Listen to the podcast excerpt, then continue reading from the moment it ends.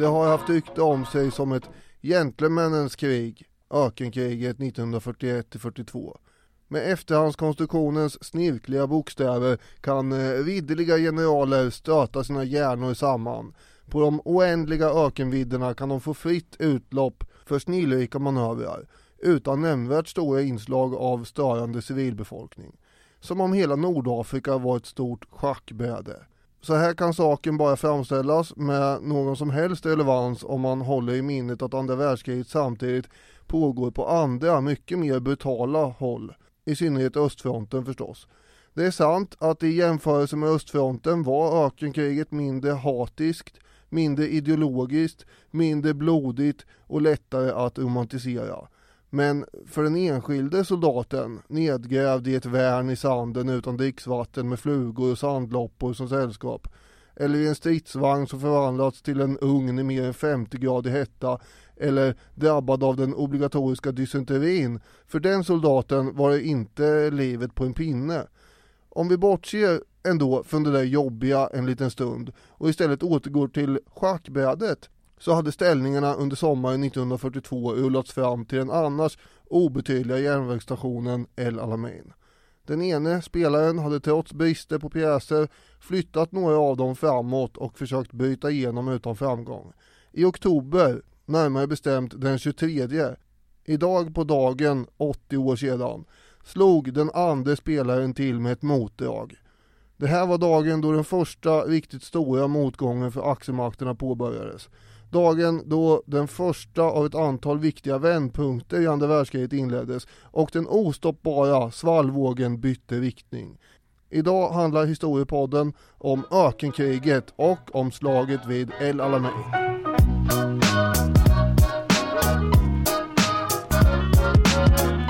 Ni är varmt välkomna till historiepodden. Daniel Hermansson, ciceron där i inledningen. Robin Olofsson heter jag, jag är också med. Andra världskriget i historiepodden. Ja, så är det. Och inte från något sånt där lite oväntat, det här är också en aspekt, utan eh, en av de kända ja. liksom, orterna och ett av de kända slagen. Ja verkligen. Mer eh, andra världskriget är svårt att hitta, det går ju. Men det här är väldigt eh, tydligt så att säga stor världskrigshistoria. Mm, så är det. Öken som ett schackbräde är väl kanske en, en tanke vi får återkomma till mina springare och torn och sånt när jag suttit och spelat schack, de har inte behövt ständig påfyllnad av bensin och mat och sånt som också är ett helvete att få fram mm. i en öken, där det dessutom pågår ett krig till sjöss i Medelhavet och Atlanten. Mm. Nej, det finns, eh, det finns faktorer här som inte är helt eh, överförbara på schackbrädet. Ja, det är ju en fredad zon, schackbrädet. Det liksom ja. följer väldigt tydliga regler. Det här är ju en omfattande historia med många vändningar fram och tillbaka eh, och sådär och eh, därför så tycker jag helt enkelt att vi säger eh, utan vidare krusiduller så går vi vidare in på ämnet direkt här. Selling a little or a lot? Shopify helps you do your thing however you cha-ching. Shopify is the global commerce platform that helps you sell at every stage of your business. From the launch your online shop stage to the first real life store stage, all the way to the did we just hit a million orders stage. Shopify is there to help you grow. Shopify helps you turn browsers into buyers with the internet's best converting checkout. 36% better on average compared to other leading commerce platforms because businesses that grow grow with Shopify. Get a $1 per month trial period at shopify.com slash work. Shopify.com slash work. When you're ready to pop the question, the last thing you want to do is second guess the ring. At bluenile.com, you can design a one-of-a-kind ring with the ease and convenience of shopping online. Choose your diamond and setting. When you find the one, you'll get it delivered right to your door. Go to Bluenile.com and use promo code LISTEN to get $50 off your purchase of $500 or more. That's code LISTEN at Bluenile.com for $50 off your purchase. Bluenile.com code LISTEN.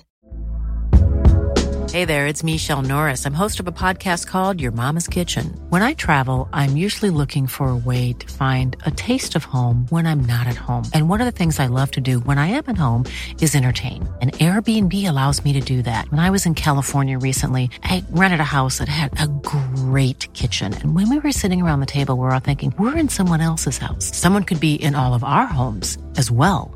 If you have a home, but you're not always at home, you have an Airbnb. Your home might be worth more than you think. Find out how much at airbnb.com slash host.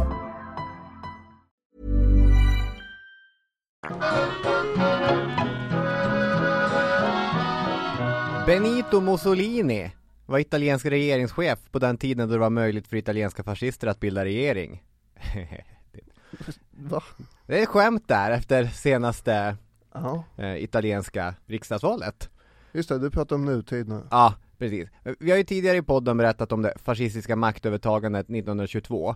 Och det finns ju massor att säga om den fascistiska italienska politiken, men relevant för det här avsnittet är ju Mussolinis utrikespolitik. Mm. Eller snarare hans eh, utrikespolitiska ideologi. För Italien varken var eller är vilket litet skitland som helst. Italien är ju arvtagare till det romerska riket. Och det är ju inte fy skam. Och liksom fascisternas beundran för romarna, den var nästan fanatisk. Och eh, det vet ju var och en som har öppnat en historiebok, att romarna hade haft hela medelhavet som sitt eget innanhav. Mm. Det var deras insjö, Mare Nostrum. Och av den anledningen så var områdena runt Medelhavet per definition del av den italienska intressesfären, resonerade Mussolini. Och till detta tillfogades ju ett imperialistiskt självförtroende som innebar att Italien hade, de hade morskat upp sig och invaderat Etiopien, Abessinien på den tiden, 1935. Som vi också tidigare berört i podden flera gånger så närmar sig Italien och Tyskland varandra under mitten av 1930-talet eh, genom axeln Rom-Berlin. De ska, de ska hjälpa varandra, de är kompisar, Adolf Hitlers nazister och Benito Mussolinis fascister. Vilket inte betyder att Mussolini kastar sig in i andra världskriget när Hitlers soldater och hans eh, stridsvagnar och så rullar in i Polen. Det, det behöver man ju inte eh, brottskas med. Mussolini väntar ju till våren 1940 då det är tydligt att Frankrike eh, ska falla innan även Italien gör sin grej i andra världskriget. Det här är den 10 juni och eh, med Italiens inträde i andra världskriget så kommer en ny front att öppnas upp, Medelhavet. Ja, och när man går in då i kriget eh, hipp som happ den 10 juni då, ja, det är ju inte som att eh, Mussolini går ju in i kriget när eh, motståndaren ligger nere för räkning och vi är på siffran 9 ungefär. Ja. Då tycker han att vänta, jag vill vara med här. Det är som i en sån här wrestling tag team att eh, Ja, nu ska han in över eh, Pre- Precis. Så, så det går ju att diskutera hur, hur um, djärvt det ingripandet var. Hur som helst, nu har man då gått med i kriget och eh, han håller den eh, 10 juni ett självgott tal i Rom om att eh, de här trötta gamla demokratierna nu ska krossas och förklarar då krig mot Frankrike och Storbritannien. mm. Det gick ett rykte i Europa om att eh, det här var som när en schakal snor ett byte från ett lejon och sådär. Just det. Det var ju inte jättesmickrande egentligen för Mussolini. Han hade ju slagit på stora trumman, det var ju hans melodi så att säga och då hade han ju fått den italienska armén att framstå som enastående mäktig. Mm. Men Mussolinis armé var ju 1940 i själva verket både mindre och svagare än vad Italiens armé hade varit 1915. Just det. I det erkänt framgångsrika första världskriget Ah. för Italiens räkning. Nej, nej. Han hade ju gjort eh, en fatal missbedömning här och han trodde att kriget nästan var slut. Det var ju därför han vågade gå med. Mm. Och egentligen har det ju knappt börjat. Hitler hade ju pratat om eh, livsrum i öster. Men Mussolini hade inte riktigt greppat hur seriös Hitler var i den här frågan. Redan den 11 juni, dagen efter Mussolinis krigsförklaring, så testade britterna sina nya fienders stridskapacitet och i mörkret så korsade ett gäng brittiska pansarbilar gränsen till Libyen som kontrolleras av Italien. Och två stycken totalt oförberedda försvarsbefästningar angrips. Och de visste ju inte ens om att de var i krig med England när de helt plötsligt började panga omkring dem där. För Nej. den informationen hade de inte fått från sin ledning i Rom. Just det. Så de var ju synnerligen förvånade och båda forten förstörs och ett 70-tal fångar tas. Mussolini ger då order om att påbörja en invasion av Egypten och det här ska ske fort, redan den 15 juli 1940 tänker han sig. Och då kliar sig hans befälhavare Graziani i huvudet och tänker det här kommer ju inte gå alls det. Och försöker förhala de här orderna, man är inte redo, det är för varmt. Mm. Det finns inte resurser och så vidare. Eh, så det tickar på där fram till mitten på september, då inleder italienarna ändå en offensiv. Och allt börjar ju med ett stort antiklimax när man eh, till och med åker vilse innan man når den egyptiska gränsen på egna sidan alltså. Just det. Men visst är det så också att eh, även trots att det går så dåligt för Italien här så har de ganska många soldater på plats i Nordafrika. Jag har läst 250 000 soldater vid Afrikas horn och lika många vid Libyen. Alltså de är numerärt fler än de brittiska soldater som är utposterade i Nordafrika för att se efter brittiska intressen där. Abso- absolut, så är det ju. Och om man nu skulle nå framgång här, då är ju målet Suezkanalen och britternas kontakt med Indien Mm. som eh, man vill komma åt och den är ju hotad här då. Hitler är ju annars mest intresserad av Balkan under sensommaren 1940. Det gäller att säkra den här södra flanken inför ett kommande krig med Sovjet. Och den 27 september 1940 så etableras på eh, alla möjliga eh, formella och ceremoniella sätt eh, den här tremaktspakten mellan Tyskland, Italien och Japan, aktiemakterna. Mm. Det är kul med allierade och så. Men tyskarna var lite oroliga över Mussolini ändå. Vad ska han hitta på här? Man vet aldrig riktigt vad han har för manövrar i, i sin lilla låda som han kan dra upp. Kanske skulle han få för sig att angripa Grekland eller Jugoslavien från det Italienkontrollerade Albanien. Just det. Men Mus- Mussolini, Musse här, han har ju lovat högtidligt att han ska inte göra något sånt tokigt här förrän britterna i Egypten är besegrade. Nej, och vi är ju vänner. Ja, men han är, Musse är ju Musse va? Ja. Och när han får höra att tyskarna har skickat stora styrkor till sina allierade Rumänien, då blir han förnärmad. Det här hade han inte fått veta i förväg. Och egentligen berodde det att han inte fått veta det i förväg på att hans utrikesminister Ciano hade glömt bort att berätta det. Och det ja, här, det är det här, typisk otur. Ja det här får ju fatala konsekvenser eftersom han, eh, han kommer ju ta beslutet att jaha ja, om de håller på sådär då ska jag invadera Grekland. Ciano som inte hade vågat påpeka sin egen brist eh, här att eh, påpeka saker för Mussolini fick höra honom säga Hitler ställer mig ständigt inför fullbordat faktum. Den här gången ska jag betala tillbaka med samma mynt. Det är ungefär som att eh, Jaha, om han håller på att flytta trupper över Östeuropa då ska jag göra något som han inte är beredd på. Ja. Det är ju, det är ett slags samarbete. Ja, ja, det är ett konstigt slags samarbete. På morgonen den 28 oktober så inleds det här anfallet och samma morgon, bara någon stund senare, så ska ju då Hitler träffa Mussolini. Han sitter Mm. på ett tåg i Italien när han får veta det här Hitler.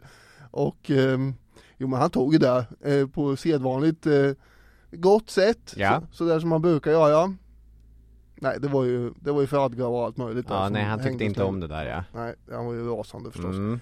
Men han lyckas ändå kontrollera den här ilskan, den rann väl ur en, så att säga inom någon timme där när han skulle träffa Mussolini. Så att när de väl ses så pratas inte den här nyligen påbörjade invasionen av Grekland särskilt mycket. Det nämns inte bara i förbifarten. Men faktum är att nu är Italien inblandade i två krig, vilket var ungefär två krig för mycket för Just deras det. kapacitet. Han hade ju skrutit om att Grekland skulle krossas på 15 dagar och sådär och så blev det inte. Istället så kommer ju den här offensiven mot Egypten av sig helt och förstärkningar måste matas in i den här snabbt havererade kampanjen i Grekland och eh, i slutändan så måste Tyskland då gripa in i eh, Grekland i april 1941. Och då är de italienska förlusterna uppe i 40 000 stupade och 114 000 sårade och sjuka.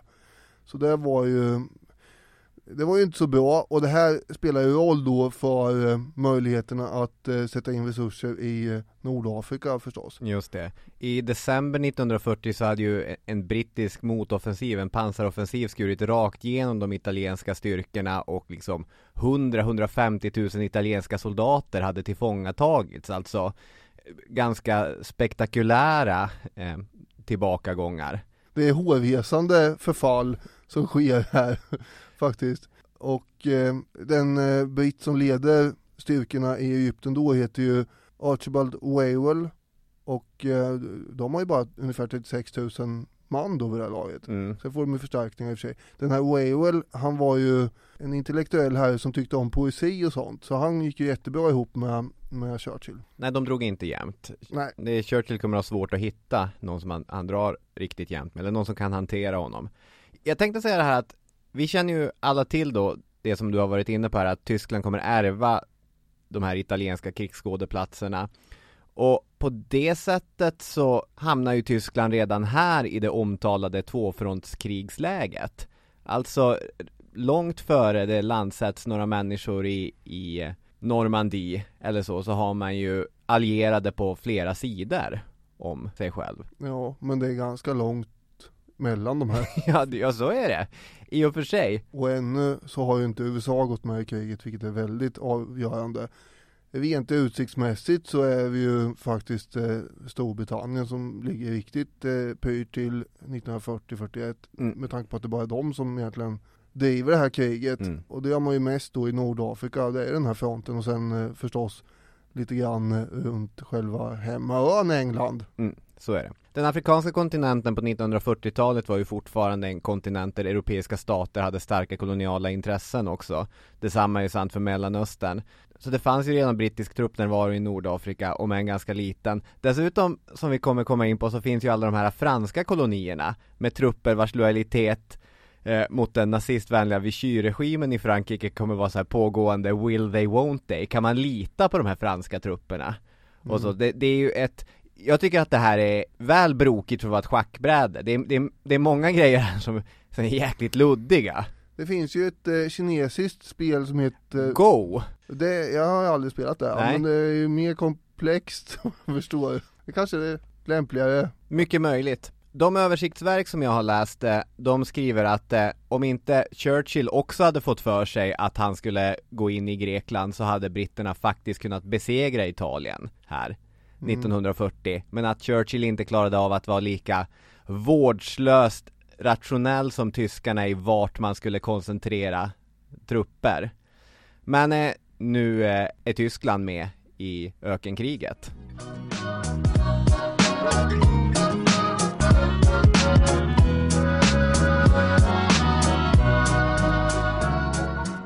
En av de här eh, riddarna som eh, det brukar framställas ibland skulle ju då vara Erwin Rommel, Mm. den eh, tyske generalen som eh, vi nu ska dra en liten eh, livsbakgrund på innan vi kommer fram till 1941. Just det. Johan Lupander beskriver i sitt kapitel om Rommel i boken Legendariska fältherrar honom som den mest ihågkomna och mest beundrade tyska fältherren från andra världskriget.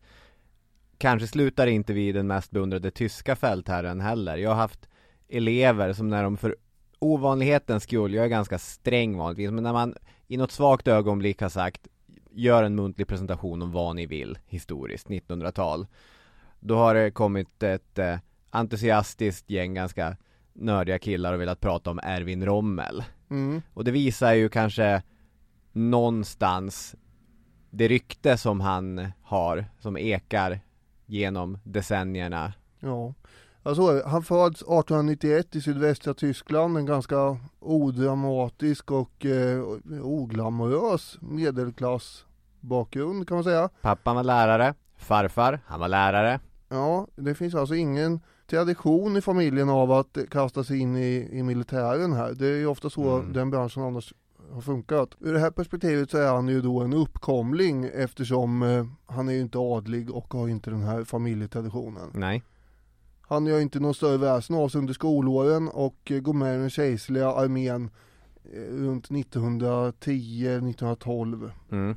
I första världskriget är han kompanichef i en eh, bergsjägarbataljon men han har också varit på västfronten och generellt han utmärkt sig som både bra taktiker, han får medalj och allt möjligt. Mm. Han, jag har läst eh, riktigt eh, sån här äventyrsberättelser om eh, enormt mod och han har räddat en massa folk och så vidare och tagit eh, orimligt många människor till fånga och sånt där. Mm. Nästan på egen hand får man intrycket. Eh, och Ja. det tror jag inte att han har gjort på egen hand men eh, det verkar inte ha fattats mod i alla fall här. Nej. Och eh, han framstår ju som en naturlig ledare. Ja, det kan man säga. Sen går ju det här eh, på örat, eller hur man ska beskriva första världskriget. Mm, för Tysklands skull ja. Ja, eh, och efter kriget så tickar ändå tillvaron på. Ja, han avslutar första världskriget med kaptensgrad och är ibland de knappa 4000 officerare som Weimar-Tyskland behåller i tjänst när Versaillesfredens mycket vassa sax klipper ner den tyska armén till spillror. Och för begåvade tyska officerare hade den förväntade karriärvägen ofta varit en postering vid generalstaben, så blir det inte för Rommel. Om detta är av egen fri vilja eller inte, det är författarna oense om. Jag har läst eh, olika varianter där. I Encyclopedia Britannicas Rommel-artikel till exempel så lyfts Rommels naturliga ledaregenskaper och stora pedagogiska begåvning. Vilket innebar att det hade varit ett tjänstefel att inte sätta honom på militärakademier. Där han kunde undervisa de unga tyskarna. Ja, vad var det nu för bakgrund han hade sa jag? Pappa var lärare och farfar var lärare. Just det. Så, och det här, även om de inte var militärer, så kan man ju få användning för den förmågan även inom militären då. Så han är ju lärare på infanteriets officersskola bland annat. Och han lever ett ganska stillsamt familjeliv där under 20-talet. Men det finns ju något rastlöst och äventyrligt och mycket övergivet med den här Rommel. Mm. Han har ju alltid haft karisma, åtminstone sedan tidiga 20-årsåldern. Han ser bra ut, Mhm. har bra självförtroende. Mm. Adderas ändå framgång och en eh, vartefter diktaturs propagandamöjligheter så har vi en superstjärna här. Just det. Som befälhavare så är han då ganska aggressiv och eh, har en eh, väldigt risktagande krigförings, eh, vad ska man säga, metod ju. Mm. 1935 har han blivit överstelöjtnant och vid det laget sitter då nazisterna vid makten. Hela militärväsendet genomgår ju då en uppgradering och Rommel han har ju varit totalt okunnig och oförstående inför politik men han har kommit Hitler nära genom att han har eh, blivit chef för Hitlers eskortbataljon då i slutet på 30-talet. Just det, så han har fått chans att prata med Hitler. Ja, flera gånger. Ja. Och eh, Hitler uppskattade också honom eftersom eh, många andra av de tyska officerarna hade aristokratisk bakgrund och kanske till och med von oben inställning till den här österrikaren som stod och skrek i, i talarstolen medan eh, Rommel själv var en uppkomling. Ja, de hade ju något gemensamt här. Mm. Ja, de hade aristokratisk bakgrund många och många hade faktiskt monokel på riktigt. Ja, bara en sån sak. Ja. 1937, samma år som Heinz Guderian publicerar sin Achtung Panzer, så publicerar ju också Rommel sin bok om infanteriteknik. Vilket blev en, en stor framgång och i, i Schweiz så blev det obligatorisk läsning på militärakademierna och så jag, jag får för mig att det här var ett starkt år för tysk facklitteratur om det militära och att det kanske också var ett sätt att skapa sig lite grann av, av ett namn, att, att publicera det här är mina tankar om kriget.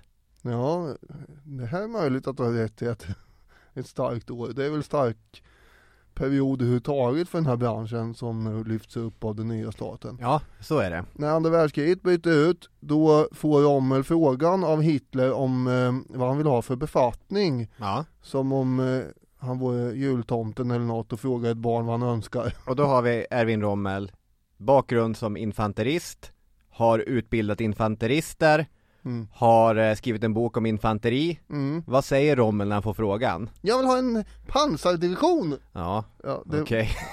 det, det är ju inte riktigt det man hade tänkt sig, nej, möjligen. Men det fick han och eh, ledde då sin division i spetsen för, apropå Guderian, eh, Guderians pansardivisioner under anfallet mot Frankrike 1940 som vi har pratat om i minst två tidigare avsnitt.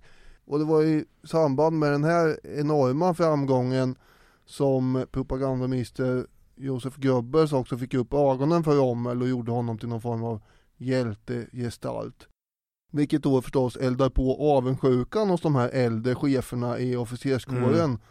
Så under våren 1941 när de italienska styrkorna i Nordafrika klappar ihop, då bestämmer Hitler att nu ska vi hjälpa till här och skicka en begränsad tysk styrka dit och då väljer han Erwin Rommel som då är generallöjtnant som chef för den här så kallade Afrikakåren. Just det. Tänkte fråga till då att eh, Lupander i sitt kapitel han beskriver Rommels eh, inställning till fyren som förbluffande naiv. Att eh, förvisso som du säger, han var en politisk analfabet och, och blev som de andra militärerna upplyft av att nu satsas det på det militära igen. Men eh, misslyckades som många andra att eh, förhålla sig lite kritisk till den här eh, nya tyska ledaren. Jag tyckte också det var hjälpsamt eh, i Lupanders text att han eh, redogör för problemen med att komma Rommel in på skinnet för att det finns tre stycken jättestarka tendenser i historieskrivningen om Rommel. Den ena av de tre är liksom ögonvittnesskildringar från tyska soldater som talar om en hedersvärd och begåvad fältherre, alltså väldigt beundrande texter.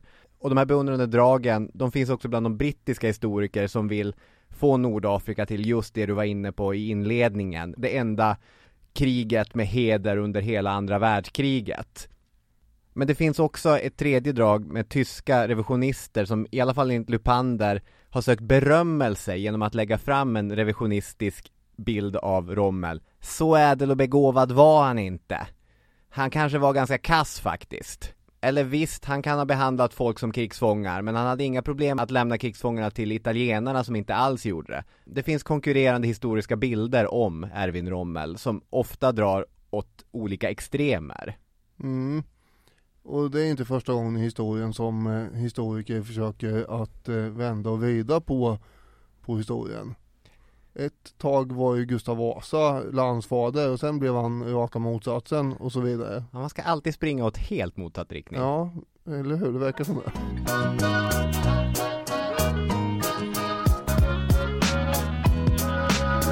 ...12 februari 1941 landstiger den så kallade tyska Afrikakåren i Tripoli. Och det är en ganska kaotisk situation de kommer till där de italienska trupperna är väl mitt i ett schappande man tänker inte vara kvar. Det, det är en väldigt så här besegrad stämning. Det är faktistisk eh, uppgiven Exakt så. attityd. Så direkt behöver Rommel få ordning på torpet. Han skickar ut kvarvarande italienska divisioner för att hålla en avancerad linje mot britterna. Han förklär lastbilar så att de på avstånd ska se ut som stridsvagnar.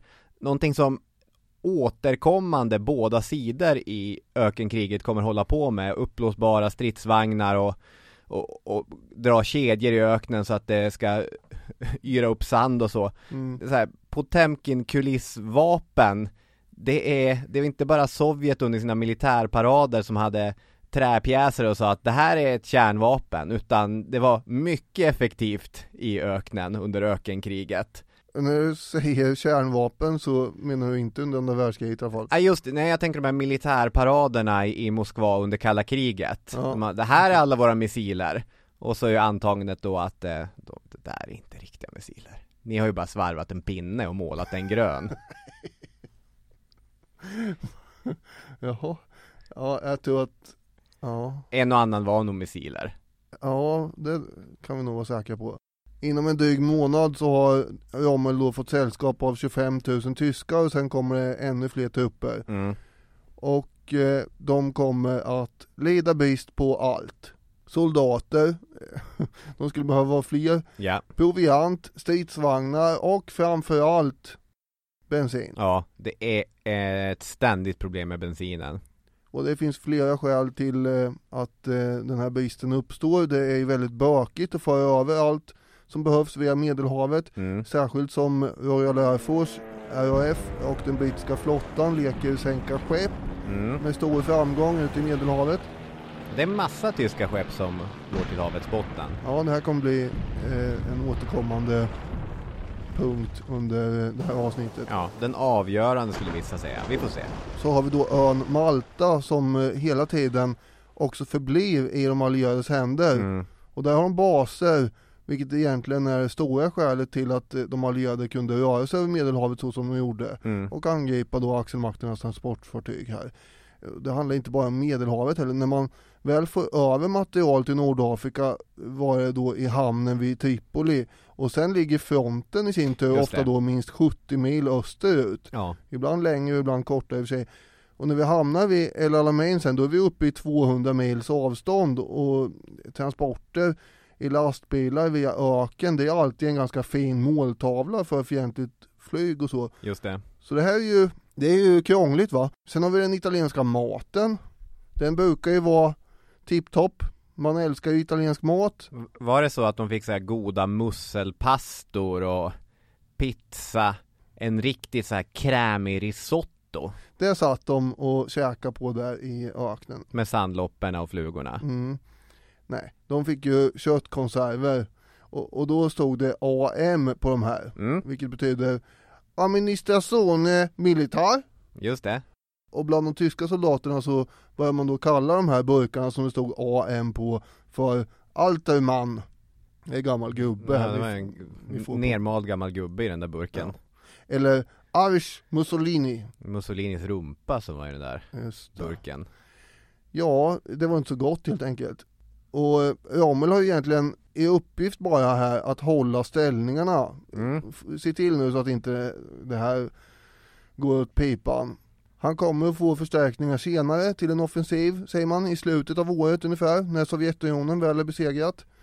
Men Rommel vill skaffa sig handlingsutrymme ändå genom att, ja men han gör det, han, han skaffar sig handlingsutrymme genom att göra som han vill. Det är långt till, eh, till någon slags eh, chef borta i Europa här.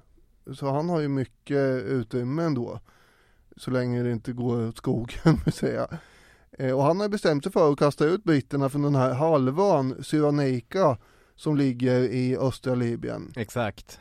Och där befinner de sig nu då.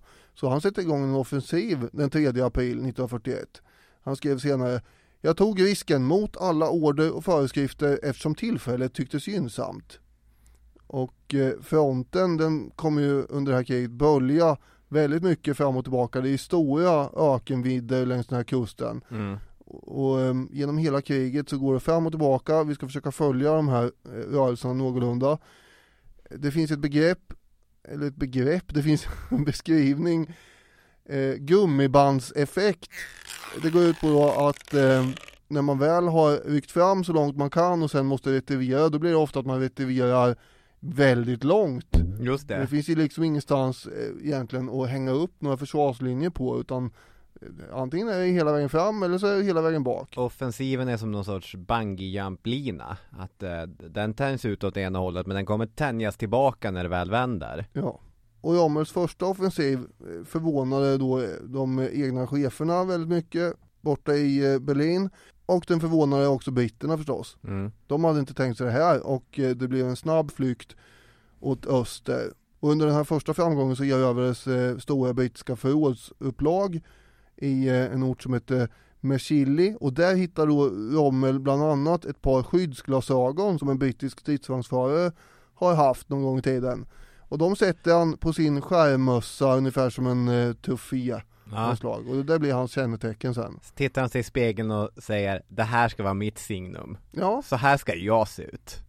ja, Goebbels gnuggade händerna. Det är perfekt. De, de där glasögonen, det är så du. Det där är vad du behöver. Det är inte helt ovanligt med någon form av accessoar i och för sig. Nej, vi kommer till flera accessoarer som de här olika fältherrarna har. Absolut. Men jag menar även i eh, modern nutid går ju folk runt med olika gimmickar. Ja. Som Du- din Alexanderring. Och som din mustasch. Ja. Ja, Precis, det är en framgångsfaktor. Som Rommels glasögon. verkligen. Rommel gör ju flera saker. Bland annat så tänker han stort och han agerar resolut. Men han sitter ju också och skriver ganska många brev hem till Tyskland och han kräver fler soldater, mer bensin, mer mat och så vidare. Och ett problem han har, förutom att han är i öknen och har för lite soldater och för lite mat och för lite bensin, det är ju att eh, hans front är ju inte den fronten som, som tyskarna mest bryr sig om. Det här sammanfaller ju med operation Barbarossa, den största militära operationen genom världshistorien. Ja just ja. Och eh, det är ju förbannat svårt då att säga. Hörni, vad sägs om att skicka lite mer materiell till Nordafrika? Och det är därför han alltid får det här svaret. Så snabbt som Sovjet är krossat. Det är några månader bort. Mm. Ah, det tar några månader till. Men det kommer. Och det kommer ju aldrig, som vi vet. Men han är en rastlös själ som sagt så han tänker inte vänta på det där. Nu har ju då den här första offensiven han har dragit igång eh, påbörjats här i april och eh, man kommer till slut komma fram till eh, hamnstaden Tobruk som kommer komma i fokus. Ja, vad mycket man har läst namnet Tobruk de senaste veckorna. Ja.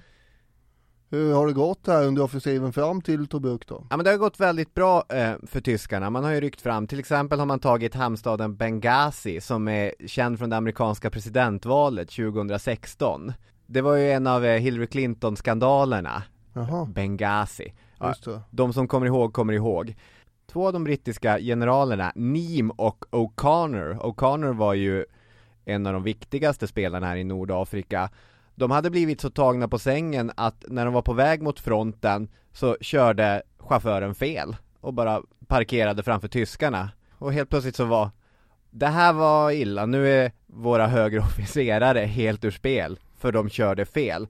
Och det visar väl lite grann att britterna är helt tagna på sängen. Mm. Och helt plötsligt så är östra Libyen under tysk kontroll. Så när som på en sista utpost. Det är nästan lite Asterix om eh, Tobruk nu. Det var en enda punkt i östra Libyen som inte stod under tysk kontroll. Och eh, den eh, försvaras då framförallt av den australiska nionde divisionen Mm. och de gör motstånd. Det är ungefär 35 000 man och de kommer få förstärkningar via havet också så att eh, Ja, Asterix och Obelix fick ju inte så mycket förstärkningar från havet även om de hade ett hav i ryggen. De brittiska befälen i Tobruk, de har ju stora bekymmer med de här australiensarna egentligen. De har ju en minst sagt avslappnad inställning till eh, militära manér och regler och hyfs överlag så att säga. Det här är som en intressant kulturell studie i britter och australiensare också. Ja, de ger ju fan i sånt helt enkelt. Ja. Och eh, Slashasar. det här skapar ju stor frustration hos eh, stelbenta brittiska officerare. Men det visar sig att de är väldigt sega De och tuffa. kampinriktade. Råg i ryggen. Ja, de slåss på här. Så att eh, det väger väl upp då att man struntar i att göra honör och sånt där. Exakt. Den 13 april 1941 inleder Rommel sitt stora angrepp mot Tobruk. Mm. Och här visar han sin eh, nonchalans inför rekognosering och en ganska hård attityd till egna förluster. Han har inte en aning om hur starkt försvaret av stan är men Nej. han ger envisa order om att fortsätta ändå. Finns det någonting av eh, Gustav Horn i Nördlingen här? Att man bara skickar fram våg efter våg efter våg mot en befäst position som man inte kommer ta? Ja, det finns något där. Så är vi ju. Anthony Beaver som har skrivit mycket om andra världskriget. Det är Stora tjocka böcker. Ja, en av dem heter ju andra världskriget. Ja. Och eh, där skriver han Trots att hans styrkor slogs tillbaka med svåra förluster försökte han om och om igen. Ja, det är Gustav Horn då. Mm. Och hans förfärade officerare började snart betrakta honom som en brutal chef. Detta var det perfekta ögonblicket för ett allierat motanfall. Men Rommel lyckades genom skickligt bedrägeri övertyga britterna och australiensarna om att hans styrkor var betydligt större än de faktiskt var.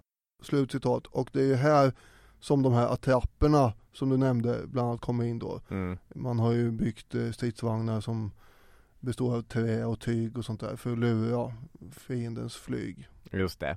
Det här är ett ganska typiskt Anthony Beaver stildrag också att eh, han är ju den mest allvetande berättaren som man stöter på någon gång. Han vet alltid precis vad som hade kunnat ske om det som inte skedde hade skett. Mm. Här borde motoffensiven ha gått. Om inte Churchill hade gjort si så hade det hänt så.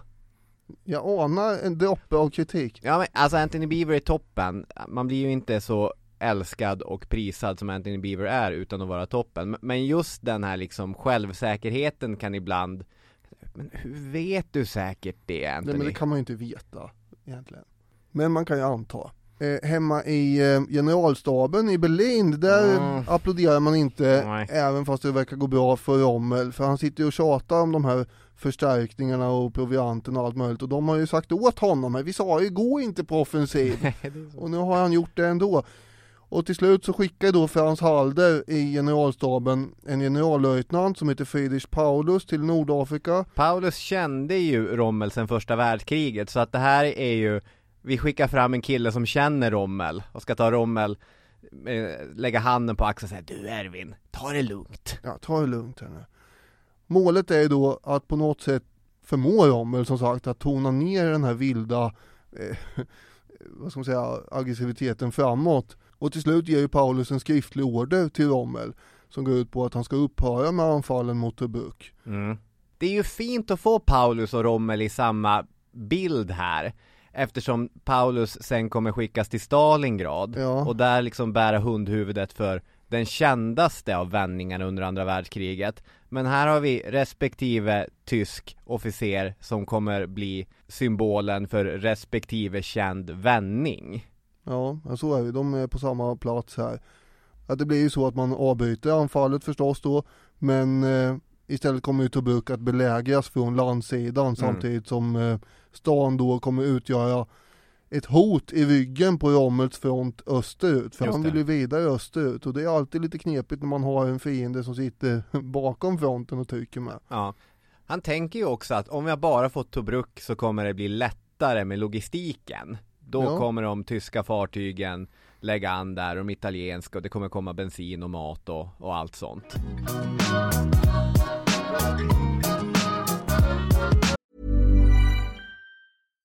One size fits all seemed like a good idea for clothes Nice dress. Uh, it's a it's a t-shirt. until you tried it on. Same goes for your healthcare. That's why United Healthcare offers a variety of flexible, budget friendly coverage for medical, vision, dental, and more. So, whether you're between jobs, coming off a parent's plan, or even missed open enrollment, you can find the plan that fits you best. Find out more about United Healthcare coverage at uh1.com. That's uh1.com. Hiring for your small business? If you're not looking for professionals on LinkedIn, you're looking in the wrong place. That's like looking for your car keys in a fish tank. LinkedIn helps you hire professionals you can't find anywhere else, even those who aren't actively searching for a new job but might be open to the perfect role. In a given month, over 70% of LinkedIn users don't even visit other leading job sites. So start looking in the right place. With LinkedIn, you can hire professionals like a professional. Post your free job on linkedin.com/people slash people today. Millions of people have lost weight with personalized plans from Noom, like Evan, who can't stand salads and still lost 50 pounds. Salads, generally, for most people, are the easy button, right? For me, that wasn't an option. I never really was a salad guy. That's just not who I am. But Noom worked for me. Get your personalized plan today at Noom.com. Real Noom user compensated to provide their story. In four weeks, the typical Noom user can expect to lose one to two pounds per week. Individual results may vary.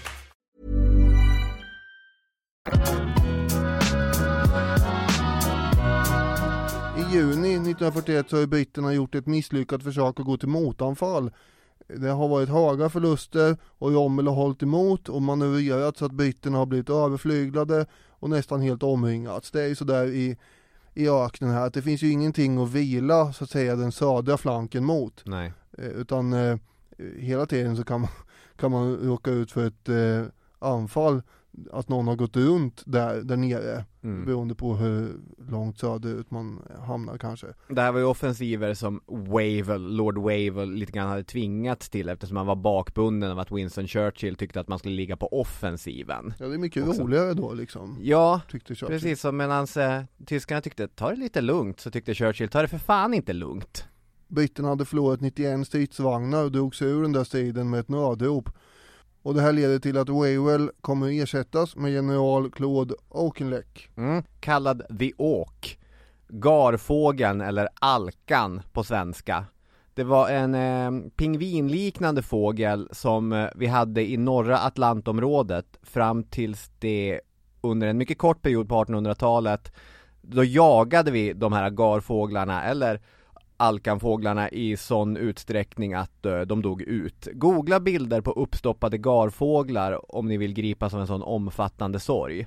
Men här lever de då kvar genom Claude Auchinlecks smeknamn The Åk. Det ser man. Mm.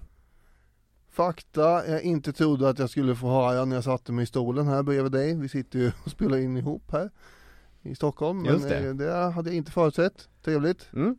Det åk i alla fall beklagade sig inför befälhavarna och tyckte att eh, vi talar för mycket om vår vän Rommel. Och han menar att Rommel håller på att bli någon form av demon här för Just oss det, nu. ett spöke. Ungefär som eh, Stockholmsderbyn har varit för Djurgården i fotboll. Mm. Mm, det här går inte. Nej. De Åk ville då att britterna skulle sluta fixera sig så mycket på Rommel helt enkelt. Han är ju ingen trollkarl och det ska vi inte betrakta honom som heller, det bara försvårar alltihop. Och under resten av sommaren 1941 så pågår egentligen inga större manövrar. Och det är ganska begripligt, det är ju svinvarmt helt enkelt. Ja, just det. Det är ju 50 grader minst. Och ha huvudet i en stålhjälm här då, det ger ju ingen svalkande effekt direkt. Båda sidors infanterister, de eh, har ju ganska eh, tuff situation där i sina värn. De här sandlopperna är överallt och det är skorpioner och sånt där. Ja, när man ska sova så behöver man rulla in sig i de mest förstärkta tyger och så man kan få tag på för annars kommer skorpionerna komma. Mm. Ja, de kommer ju ändå, men då kommer de åt en. Nej, det är inte så man vill ha det. Nej. I eh, somras här var jag på en medeltidsmarknad i Söderköping. Spännande utveckling, vart, vart ska vi med det här? De hade eh, såna här kanderade äpplen som låg på stora eh, spjäll av något slag. Och det var ett moln av flugor som svärmade. Ja, den blir man sugen på. Ja, det sålde nog rätt dåligt. Sådana där moln av stora, feta, aggressiva ökenflugor, det var ju vardag för soldaterna i öknen också. Så det var ju inte heller så trevligt. Nej, när jag läser om flugorna i Nordafrika så tänker jag att de här soldaterna fick veta hur det känns att vara häst en svensk sommardag. Ja, usch. Och så hade man ju max en liter vatten per dag och person att dricka och tvätta sig och sånt där. Mm, Här blir det sjukdomar, det är dysenteri och grejer som kommer att poppa upp, mm. eller poppa ut. Under 1941 fram till augusti så har de allierade lyckats sänka 52 transportfartyg också. Och dessutom två stora passagerarfartyg också med soldater som var tänkta att komma till undsättning. Så tyskarnas försörjningsläge är ju ständigt problematiskt som sagt. I slutet av november 1941 så hade Rommel tänkt göra ett nytt försök att slå sig österut och dessutom erövra Tobruk. Men samtidigt hade också Auchinleck planerat att eh, göra ett anfall också och han var ju ivrigt påhejad av Churchill förstås. Mm. Och det här nya anfallet som Auchinleck planerar går under kodnamn Operation Crusader. Och britterna har ju då fått förstärkningar med en massa eh, stridsvagnar, bland annat 300 lätta amerikanska. Och det brittiska flyget, Western Desert Air Force, har ju ungefär 550 flygplan mot Luftwaffes ynka 76 på plats här. Så nu kommer det, nu kommer det gummibandet snart dö eh, dra iväg. Eh, det blir en rejäl urladdning på alla håll och kanter i den här, på den här halvön Cyrenaica från den 21 november.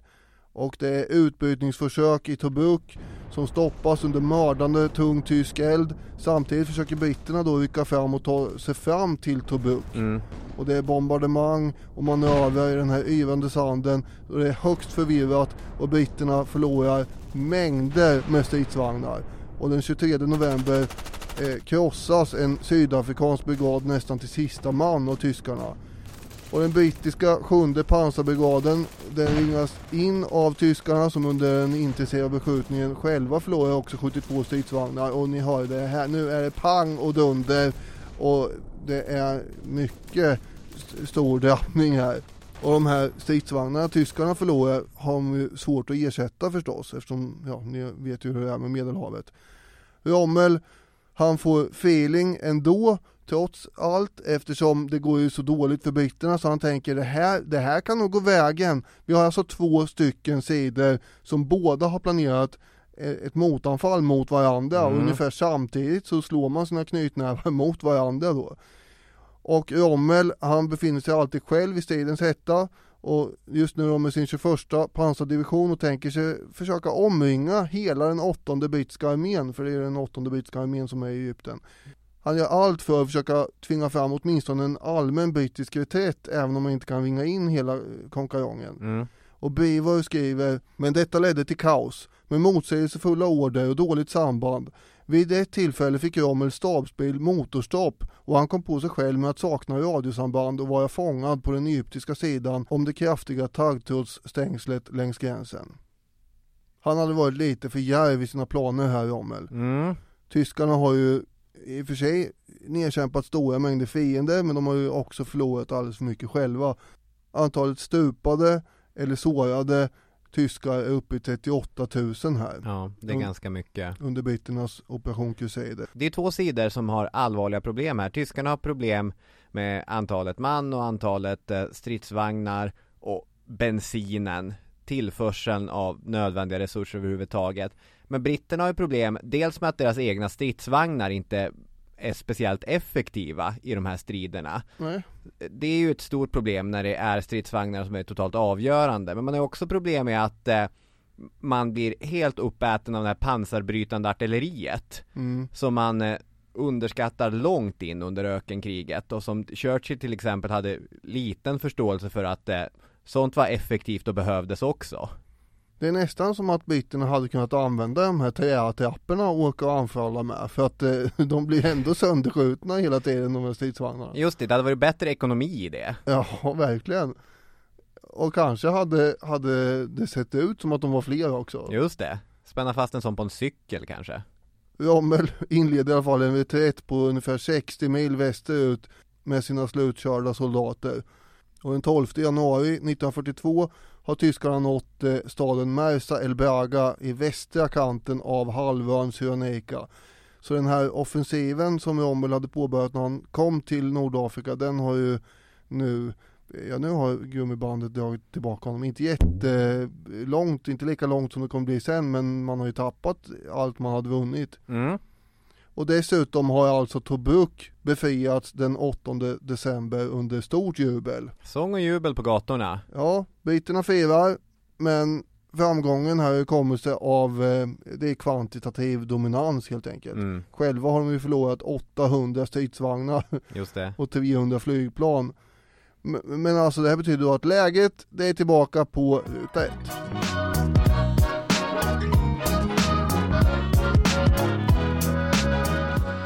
Vid det här laget har japanerna kastat sina tärningar och anfallit Pearl Harbor och USA är med i kriget. Och de brittiska ställningarna i Asien, de vacklar betydligt. Vi har brittiska Singapore som kapitulerar för japanska styrkor i februari 1942. Kanske är hela Indien hotat och samtidigt rullar den tyska svallvågen vidare österut i Ryssland. Och eh, mot generalerna i överkommandot OKVs vilja så satsar Hitler på att också sända nya förstärkningar av soldater och stridsvagnar, proviant och annat som behövs till Nordafrika i början av januari 1942. Så nu, eh, nu är det mycket här som ser ut att gå axelmakternas väg ändå. Och Rommel, han sätter direkt igång och planerar en ny offensiv och gummibandet spänns igen nu till britternas nackdel kan man säga.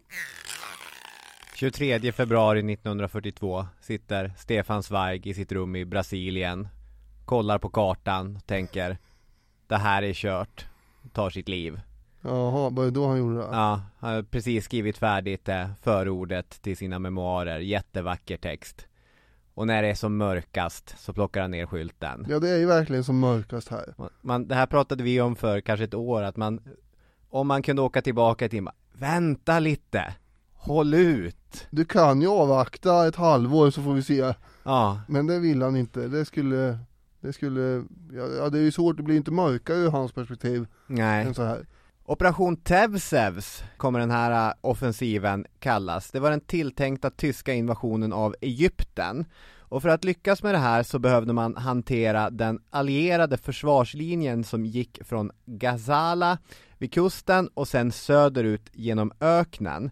Där fanns sju befästa positioner som kallades för vaktkurer eller boxes på engelska. Alltså en, eh, en engelsk försvarslinje som var dragen genom, eh, genom öken. Den skulle tyskarna slå sig igenom. Och den 26 maj 1942 så inleds den här operationen. Den sjösätts då, eller ökensätts då kanske. Får jag bara eh, skjuta in att eh, Mm.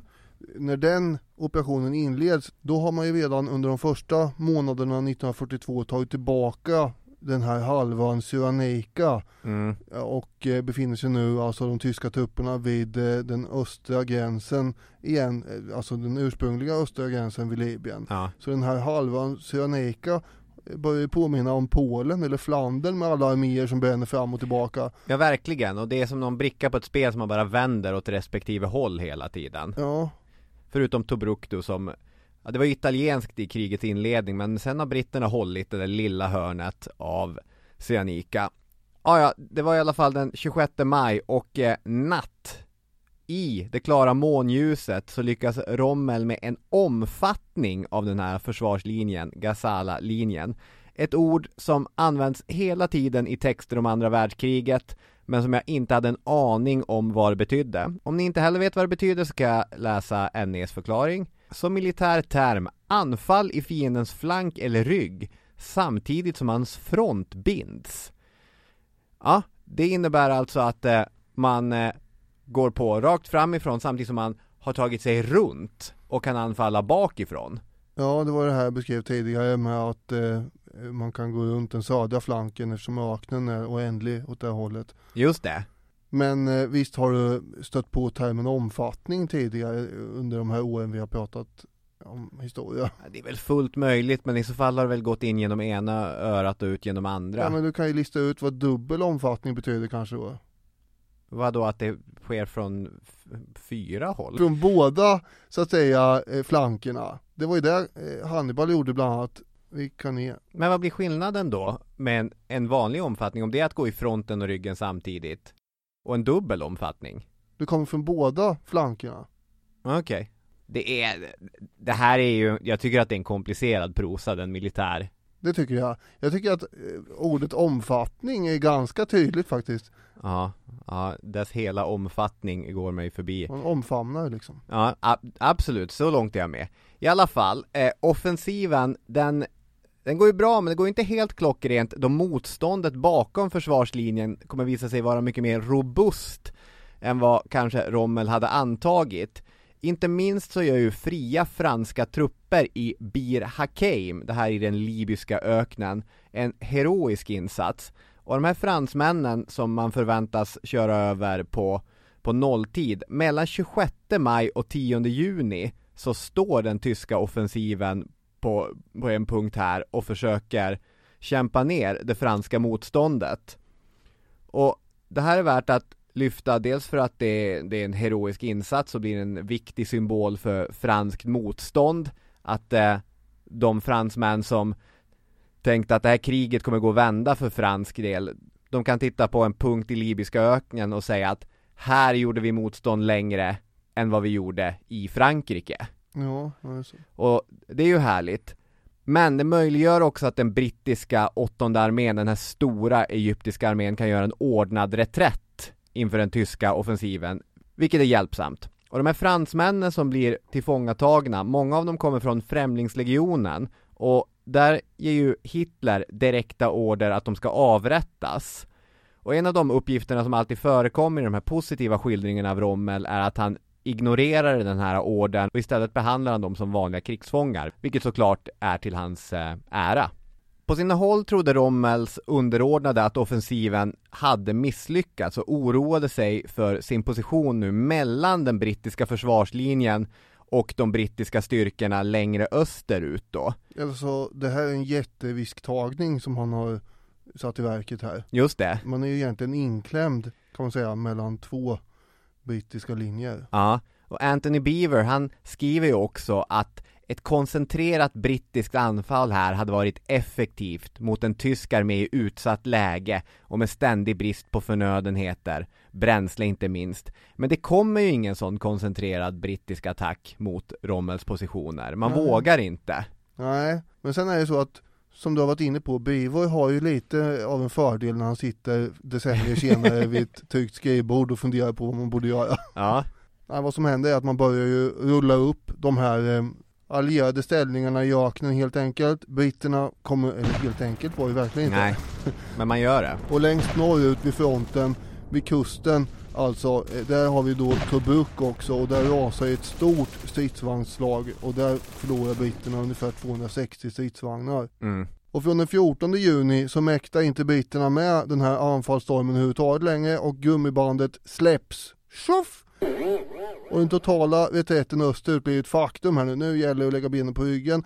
20 juni så utsätts ju Tobruk för ett intensivt bombardemang. Det bara knallar och, och eh, skjuts och sen kommer stridsvagnarna. Och det som misslyckats under månader tidigare går nu på en enda dag. Ja. Tobruk faller. Och bilderna därifrån ser ut som eh, bilderna efter att talibanerna hade tagit över i Afghanistan när USA bara schappade. Det finns så mycket materiell som bara väntar på dem i, i Tobruk. Det Mm. finns dels vapen men ännu viktigare finns mat här. Så för tyska soldater som får marschera in i Tobruk och italienska soldater, det här är ju Det här är ju en riktig framgång. Det här är då på dagen ett år efter att operation Barbarossa hade inletts.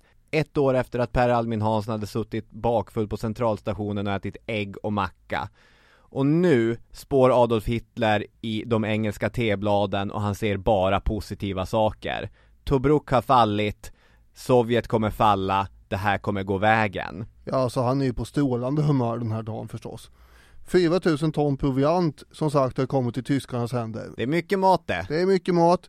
En tysk soldat skriver överlyckligt hem.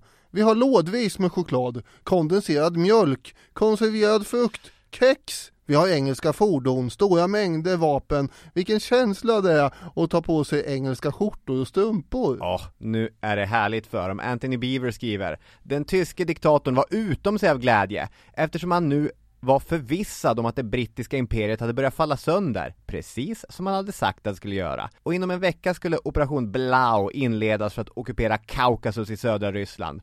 Tredje riket framstod åter som oövervinneligt.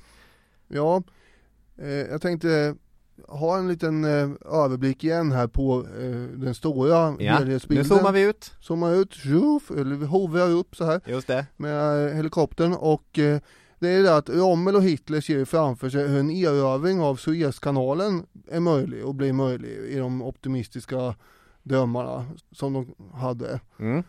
Om vi lägger till då offensiven i Sovjet så kanske tyskarna kan marschera ner genom Kaukasus och förena sig med Rommel när han sen rullar ut i Mellanöstern. Oj, oj, oj. Och därifrån kan man lägga beslag på eh, de här oljefälten i Arabien. Mm. Och eh, därefter kan man ju klämma åt Indien från väst tillsammans med japanerna som kommer från öst. Vi närmar oss schackmatt låter det som. Då skulle kriget vara vunnet. Och det här är ju utsikter som eh, inte tycks helt orimliga i det här skedet. Nej. Sådana här fantasier fanns också i Churchills huvud, men då tog de sig formen av mardrömmar istället förstås. Churchill var ju på besök i Vita huset när han nåddes av information om att Tobruk hade fallit. Ja, Och han får ju först veta det från amerikanskt håll. Och han tänker, det kan inte stämma. Sen får han ju reda på via brittiska källor att när det är sant, Tobruk har fallit. Ja, det är jobbigt att uppleva, som Winston Churchill kommer beskriva i sina memoarer, vanära inför en allierad som Roosevelt då. Men å andra sidan så fanns det fördelar med att han råkade vara i USA på besök. För när Roosevelt undrar, som man gör när man har en bedrövad kompis framför sig, finns det någonting jag kan hjälpa dig med? Är det någonting du behöver från mig? Ja, då säger Churchill helt sonika att så många Sherman tanks som du kan undvara, det skulle jag behöva. Det skulle vara lite plåster på såren. 300 sådana skulle det visa sig, vilket inte är oväsentligt eftersom britterna själva inte hade några speciellt effektiva stridsvagnar. Men det hade amerikanarna. mm. Churchills besök var också lyckat på det sättet att han hade fått den amerikanska presidenten att intressera sig för en invasion av Nordafrika. Det fanns ju starka intressen i USA som antingen ville gå in direkt i Europa, att man skulle landstika där på något sätt, eller kanske ännu hellre koncentrera sig på Stilla havet och på Japan. Mm, Men eh, för Churchill var det ju viktigt att det är Tyskland först.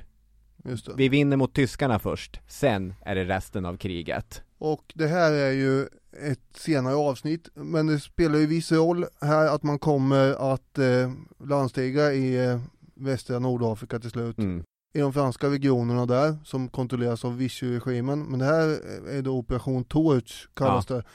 Och eh, man kan ju säga att eh, amerikanerna, de eh, behövde nog lite stridserfarenhet inför det som komma skulle sen i Europa. Så det här var ju högst nödvändigt. Ja, verkligen. Eh, många från amerikanskt håll ifrågasatte också, av eh, mycket goda skäl, om det är så att det är britternas koloniala intressen i Nordafrika och Mellanöstern som, som talade, varför det var så viktigt att USA skulle vara med där. Men de flesta författarna verkar också vara överens om att eh, det fanns ingen annan plats där amerikanska soldater faktiskt kunde gå i land för att sen påbörja trycket mot tyskarna. Men som sagt, Operation Torch får vi ta någon annan gång.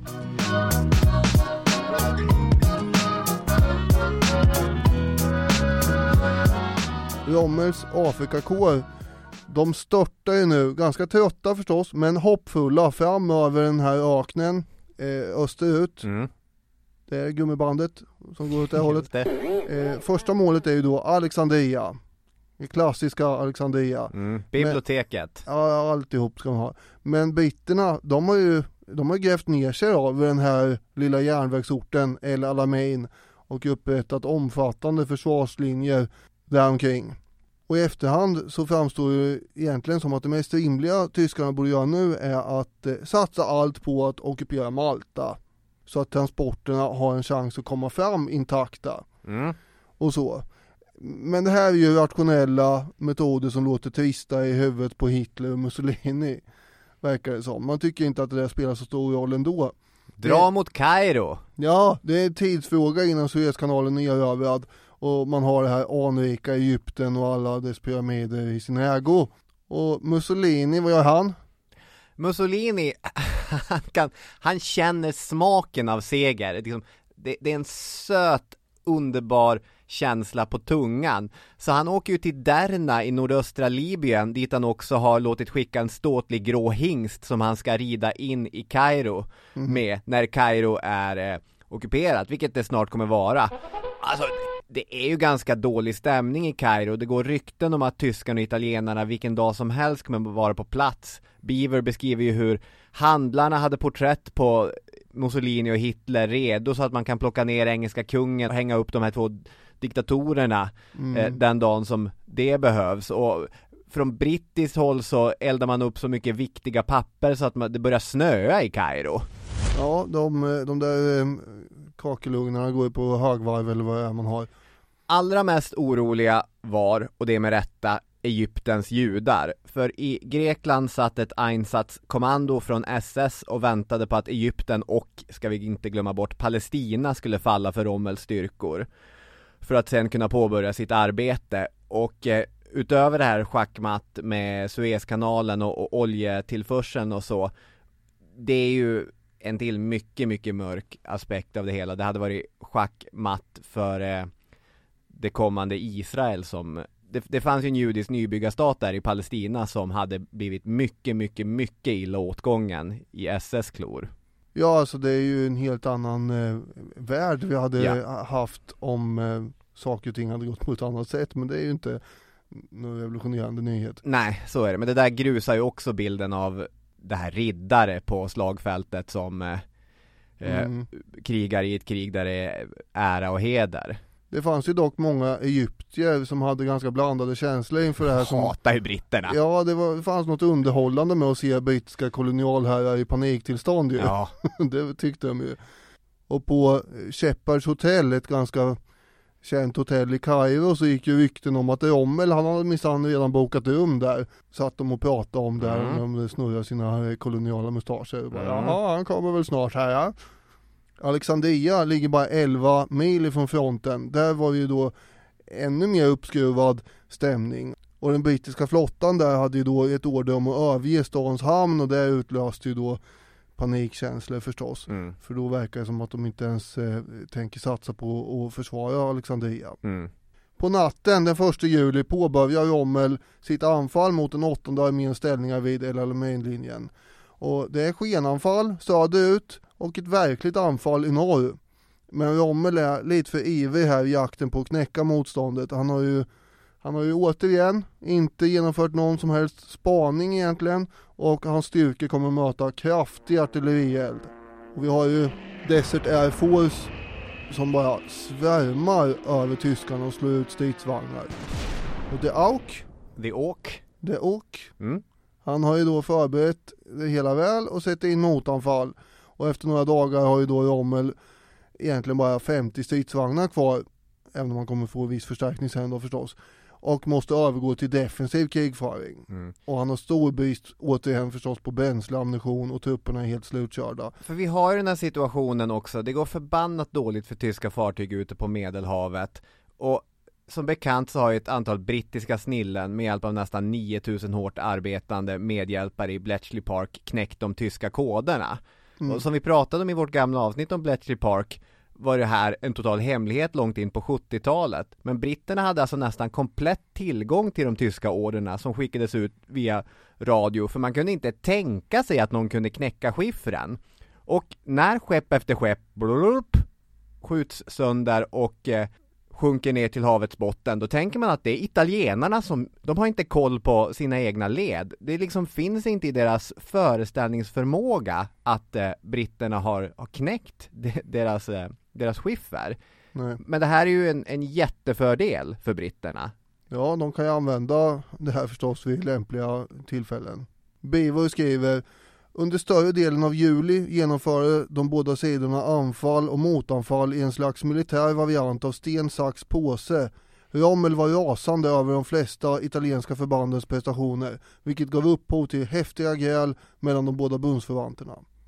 Och britterna är förstås också utmattade och hungriga och många drömmer om att få vara hemma och äta mat. Någon soldat talar om för sina kamrater att vad han ska göra när han kommer hem, Mm. det är att sitta på en toalett och bara spola för nöjes skull samtidigt som han äter choklad. Just det.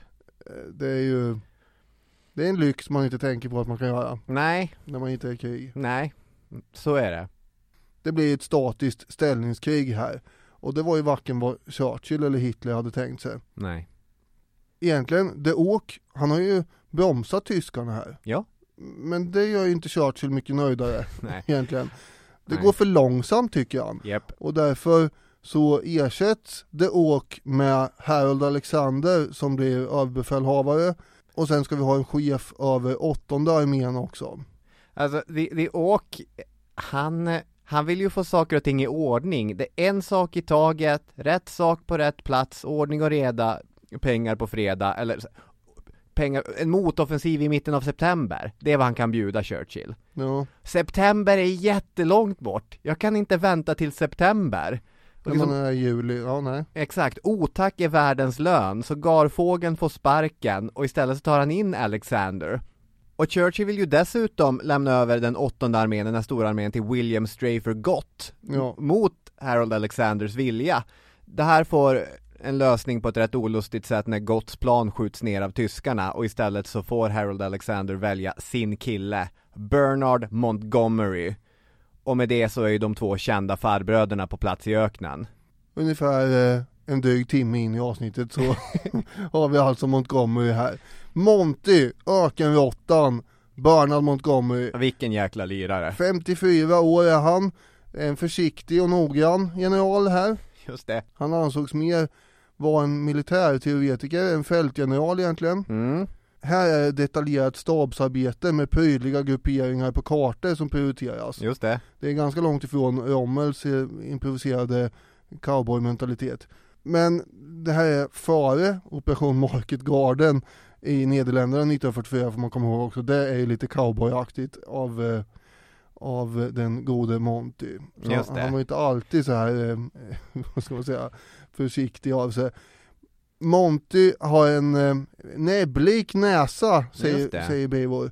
Ja men det hade han ju också, alltså det här är den första britten som inte ser precis likadan ut som de andra britterna. De hade ju samma uniform och samma mustasch och samma keps på sig. Men nu kommer det helt plötsligt en, Kille med en Robin Olofsson-mustasch. ja dels det, Mm. och så sen en liksom så här grå pösig pullover tröja Mm. och en basker på huvudet. Ja.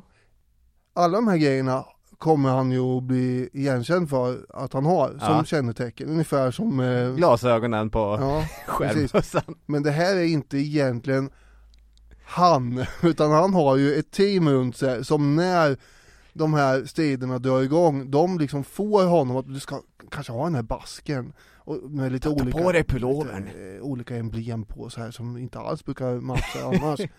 Så det är ju lite att man försöker PR-bygga honom för att bemöta den här eh, legenden kring Rommel. Just det. Montgomery kommer ju i alla fall bli enormt skicklig också på att trumma på sin egen trumma. Alltså dels trodde han ju på sin egen kompetens Men det där är ju ett tveeggat svärd också. När han efter kriget i böcker och artiklar börjar skapa myten om sig själv som världens bästa och skickligaste officer så tar han ju, alltså han tar ju credit för saker som fanns på plats under Wavell och eh, Ja, ja. tid här. Nej, men alltså, han är ju en, en mycket självkär herre, stöddig attityd och eh, han har ju en ovana också att skylla allt som inte går bra på både underordnade och överordnade. Mm. Samtidigt som han tar åt sig ära för sånt som han inte borde eh, ha någon ära för som sagt. Mm. Men han är bra på en sak, eh, alltså när han kommer till sin slitna armé så behöver den få moralen återställd och där kanske Burnett Montgomery är rätt man på rätt plats. Och en till sak som gör honom till rätt person på rätt plats, det är att han var duktigare att hantera både Alexander som stod över honom, men framförallt Churchill än vad tidigare befälhavare hade varit. Alltså det finns en speciell genre av tränare inom engelsk ligafotboll som fortsätter få jobb efter jobb trots att de är rätt dåliga tränare. Dessutom så blir de kvar länge på de här jobben trots att de ofta har rätt kassa resultat. Mästaren på det här heter Steve Bruce och han var gammal mittback i Manchester United på 90-talet. Stor bruten näsa eh, hade han. När engelska journalister ska förklara varför Brucey får jobb på jobb på jobb så brukar de säga att han manages up. Han kanske inte är så duktig på att hantera fansen, men han kan hantera ägaren för klubben. Mm. Och det är ju lite grann samma sak här. Auchinleck fick sparken för han sa i mitten av september kan jag komma igång med en offensiv. Montgomery har ju inga planer på att sätta igång en offensiv i mitten av september. Nej. Det kommer ju ske ännu senare när han får bestämma. Men om man liksom, man behöver inte säga det till Churchill. Nej, för då blir han ju arg Ja. och vill sparka en. Exakt. Men eh, det som kanske haltar lite i jämförelsen här om jag förstår rätt är ju att den här tränaren då var dålig på att ta fansen sa du. Just det, Montgomery är ganska bra på att ta sina soldater så att säga. just det. Så han är, han manages up och down. Ja, samtidigt som han då skyller både upp och ner om det går dåligt. Beaver skriver han friade skamlöst till åhörarna, oavsett om det var soldater eller journalister, trots sin tämligen gälla röst och oförmåga att uttala R ordentligt. Jag känner mig ett själsligt band. Han var en självupptagen, övergivig och hänsynslös icke-rökare och nykterist och hans gränslösa självförtroende övergick ibland i enfald. Men denna tro på sig själv som han lyckades förmedla till alla han träffade var central för hans uppdrag att förvandla den illa åtgångna åttonde armén till ett segervisst förband. Det där att han varken rökte eller drack, det skapar ju förstås huvudbry hos chefen Churchill. För andra försökte ju Churchill förklara att eh, om han är otrevlig mot omgivningen måste han ju också vara otrevlig för sina fiender. Just det. Och det var därför han skulle ha Montgomery där. För de två gick ju egentligen inte ihop heller. Nej, naturligtvis. När han anlände till sina trupper den 13 augusti så var ju hans budskap till eh, mannarna här att eh, vi kommer att stå fast och slåss, det blir inga fler reträtter. Jag har gett order om att alla instruktioner om tillbakadragande ska brännas. Och de officerare som inte trodde att de kunde besegra Rommel sa han, de kan resa sig och gå. Vilket förstås ingen gjorde när någon säger det rakt ut sådär. Och så sätter han igång, ungefär som eh, Skippio höll på med på sin tid, att drilla trupperna. Alltså nu ska vi, nu ska vi göra armhävningar, nu ska vi skjuta prick. Och så är det övningar och övningar. Som pågår då egentligen ända fram till eh, när man ska dra igång den här offensiven. Rommel var ju inte så glad han heller, det här stensaxpåsandet som du beskrev det kostade ju mer än vad det gav Så han tänker ju att bäst vore om han kunde dra sig tillbaka, liksom följa gummibandets rörelse tillbaka och på så vis locka ut de allierade från sina positioner. Ja, då vill jag bara invända att det här själva grejen med gummibandet är ju att det, det går ju väldigt långt alltså. Eh. Hundratals mil då och eh, det Han vill långt. hålla mot ett tag. Liksom. Ja, ja, bara retivera lite grann så att man får med sig de här stridsvagnarna. Just det. Han vill spela på öppet schackbräde, så att säga.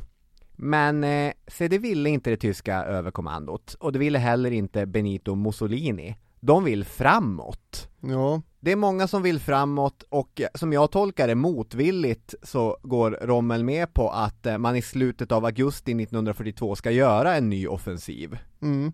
Och det är väl den sista egentligen som han eh, genomför framåt. Eh, syftet är att gå runt flanken igen då, anfalla britternas ställningar vid en ås som heter Alam Halfa. Det här vet Montgomery därför att det vet Bletchley Park och berättar för honom också. Ja, just det. Kanske hade han kunnat lista ut det här ändå faktiskt. Vi är den 30 augusti 1942 och under nattens månsken ser britterna hur tyska stridsvagnar rullar fram då mot Alam Halfa söder om El Alamein. Och då väcks ju Montgomery av en officer som är uppjagad informerar honom om att eh, nu är de på gång här vid Alam Halfa. Perfekt, kunde inte vara bättre, säger Montgomery och sen lägger han sig ner och fortsätter sova. Och det här är ju då för att han vet om att det här ska hända. Mm. Av någon anledning. Runt tyskarnas framryckande pansardivision här visar sig att det ligger ett eh, omfattande minfält och det här var de inte förberedda på eftersom Rommel återigen har nonchalerat spaningsarbetet. Man tycker ändå att lite grann faller glorian snett här då eh, angående den här militära briljansen. Just det. Eh, Det är så himla mycket framåt att man liksom inte orkar kolla upp vad man har framför sig. Ja, det är ju bra att veta om det finns ett minfält som man är på väg att köra in på. Ja, det visste man inte, så nu står man fast i det. Och ännu värre är att britternas starka stridsvagnsförsvar vid Alam Halfa vägrar rulla fram och ta upp en rörlig strid med tyskarna. Utan de ligger bakom sanddynerna och skjuter mot tyskarna som sitter fast i eh, det här minfältet. Och samtidigt så lyser raketer upp natten och avslöjar var de här ihoptängda tyska styrkorna finns i minfältet. Och vad är syftet med det då? Jo, då kommer ju Desert Air Force och bombarderar dem uppifrån hela tiden. Nu sitter de i en riktig rävsax här egentligen apropå ökenräv.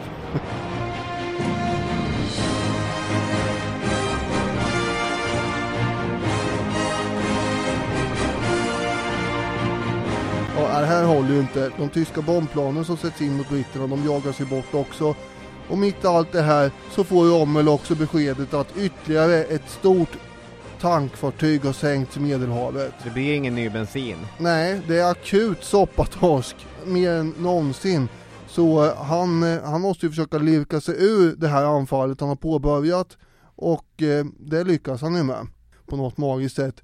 Men själv är han ju nästan helt knäckt. Det är svimningsattacker, han har mag och tarmproblem, det är blodcirkulationsproblem och slutligen någon form av leverförstoring. Så att eh, i slutet av september så måste han resa tillbaka till Tyskland för att kurera sig. Och där träffar han Hitler och eh, han försöker då förstås förgäves få honom att överge hela Nordafrika för han har insett vid det här laget Rommel att det här kommer inte funka. Vi kommer inte vinna.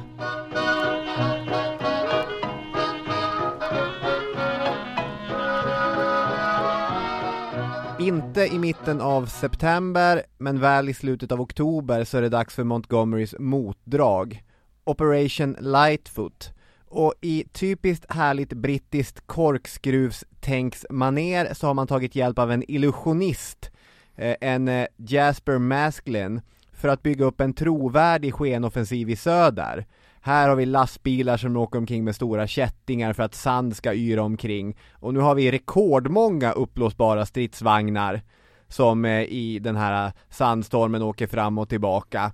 Det enda problemet är att det inte funkar. Tyskarna går inte på den här finten. Nej, men det är ju, det är ju spektakulärt. Ja, ja, ja, det är ju, det ska ju nämnas. Det här sker då i söder vid El Alamein-linjen. Mm. Och Montgomerys tanke är att tyskarna ska tro att där kommer vi sätta in ett stort anfall och så ska de förflytta trupper ner dit. Medan man egentligen har tänkt anfalla i norr vid kusten då. Precis. Och den 23 oktober inleds den verkliga offensiven då Montgomery beordrar ett massivt artillerianfall mot tyska positioner. Det vill säga idag, för 80 år sedan. Just det! Anthony Beaver skriver Marken skälvde av tryckvågorna och mynningsflammorna lyste upp hela horisonten i natten. På avstånd såg de ut som kornblixtar. Det här är ett eh, fruktansvärt och imponerande skådespel vi ser framför oss. Det här både hörs och förmodligen ses eh, vid eh, horisonten borta i Alexandria 11 mil därifrån. Just det. Och det här besvarar inte tyskarna eftersom tyskarna inte har ammunition nog att eh, själv börja panga tillbaka. Nej, det är eh, mycket begränsat svar åtminstone. Just det. Samtidigt så rycker brittiska ingenjörer fram i månljuset, för nu är det eh, minfält igen. Och Mm. de här brittiska ingenjörerna, de petar upp miner och sätter vita flaggor, en slags eh, Europaväg vill jag på säga, det är mer en, en smal skogsväg genom minfältet på vilket eh, brittiska stridsvagnar ska kunna röja fram. Ja, det är bara 15 meter brett eh, till att börja med. Klockan 22 skickas de första infanteristerna fram Mm. genom den här röjda korridoren. Det är sydafrikaner, nyzeeländare och skottar som rycker fram med gnällande säckpipor och hela köret. Och efter det kommer stridsvagnarna. Och eh, Rommel är alltså inte där nu. Utan den tyske befälhavaren som är på plats heter general Stumme. Mm. Och han eh, undrar vad är eh, på gång här, han fattar att det är ett anfall förstås, han är inte Mm. korkad. Men för att få lite överblick så behöver man åka eh, närmare fronten och titta vad som egentligen händer. Och då slutar det med att han beskjuts och han har väl gått ur bilen på något sätt och föraren blir så rädd under den här beskjutningen så han åker därifrån utan att tänka på att generalen står utanför Ja just det, Så där han- är Stumme kvar. eh, i mörkret Mm. ensam. Och eh, det där, eh, det där leder till att han blir ju så eh, förskräckt att han får hjärtattack och dör på plats. Wow! Jag kan inte säga på vad det är som gör att han får en hjärtattack, men någonting är ju, Ja. eh, och miljön är ju inte direkt, Ja, Det är inte den perfekta miljön om du har hjärtproblem till att börja med. nej. Apropå sjuklingar då, Mm. så blir Rommel uppringd av eh, fyren. Han är ju på någon kurort där hemma i eh, Schweiz eller Tyskland eller Österrike, någon, någon utav de här. Den tysktaliga världen. Ja, och han förklarar att britterna har inlett en stor motoffensiv och general Stumme är borta. Är du frisk nog att åka till Nordafrika och ta över ledarskapet? frågar Hitler. Orkar du det här Ervin? Och eh, det orkar han ju förstås, han känner ju plikt och eh, allt det där. Så Mm. han, han, han eh, säger att jajamän, det här gör jag. Och han kommer dit då den 25 oktober och kan konstatera att eh, situationen är totalt ohållbar för tyskarna. Mm. Innan det här så ska vi ändå komma ihåg att anfallet som britterna genomför går ganska trögt. Alltså det, det blir ju en sluggermatch av det på något Ja. sätt. Det är förvirring som uppstår här med trafikstockning i minfälten och det är en massa uppvirvlad sand som gör att hela enheter eh, går vilse och hamnar inne i det här minfältet ändå trots de här fina prydliga vita linjerna. Och allt som går snett skyller förstås Montgomery på alla andra och han häver ut sig att den tionde pansardivisionen är fega och en Mm. massa sådana där saker som inte direkt gör att han framstår i någon bättre dager själv egentligen. Nej, och eftersom hans eh, skenoffensiv i söder hade misslyckats så drämmer man ju in där tyskarna har som starkast försvarsposition. Ja. Men Rommel han konstaterar då att det här funkar inte, utan mer bränsle och ammunition kan vi inte fortsätta strida, är budskapet till eh, överkommandot i Berlin. Och ändå så lyckas han ju bita sig kvar några dagar under intensivt det här utnötningskriget, sluggermatchen som du säger. Mm. Men slutligen spänns ju gummibandet alldeles för hårt och Rommel ger order om reträtt. Alla infanterister som inte har tillgång till fordon kommer efter, de flesta italienare för övrigt. Just det. Hitler, han hade ju vid det här laget totalt fokus då på de tyska arméerna i Stalingrad Mm. och hade inte räknat med den här motgången i Afrika. Så hans budskap till Rommel är ju buttert va. Ja, det här är ju välkänt. Fyren skriver i det läge som ni befinner er kan det inte finnas någon annan inställning än att hålla ut och inte ta ens ett enda steg tillbaka, samt att kasta in alla tillgängliga vapen och soldater i slaget. Detta är inte första gången i historien som beslutsamhet kommer segra över fiendens starkare bataljoner. Det finns endast ett val ni kan erbjuda era soldater. Segra eller dö. Mm. Nu börjar Rommel då få sin bild av Hitler en aning skakad. Mm. Han blir väldigt förskräckt inför den här ordern. Ja, för det här är ju inte det som en eh, militärt skolad eh, befälhavare ska, ska säga här, utan vi är besegrade, ni får ta till reträtt. Ja, sen kan man ju då göra reträtter och fortsätta strida på en mer gynnsam plats, Just vilket det. är det han tänker. Det här är hans militära instinkt, att det är det enda rimliga. Mm. Men sen har han sin pliktskyldighet mot chefen att tänka på. Mm. Och först lyder han och beordrar halt och skickar en kurir till Östpreussen där eh, Hitler sitter och tycker för att övertyga fyren om att behovet av en taktisk reträtt är nödvändig.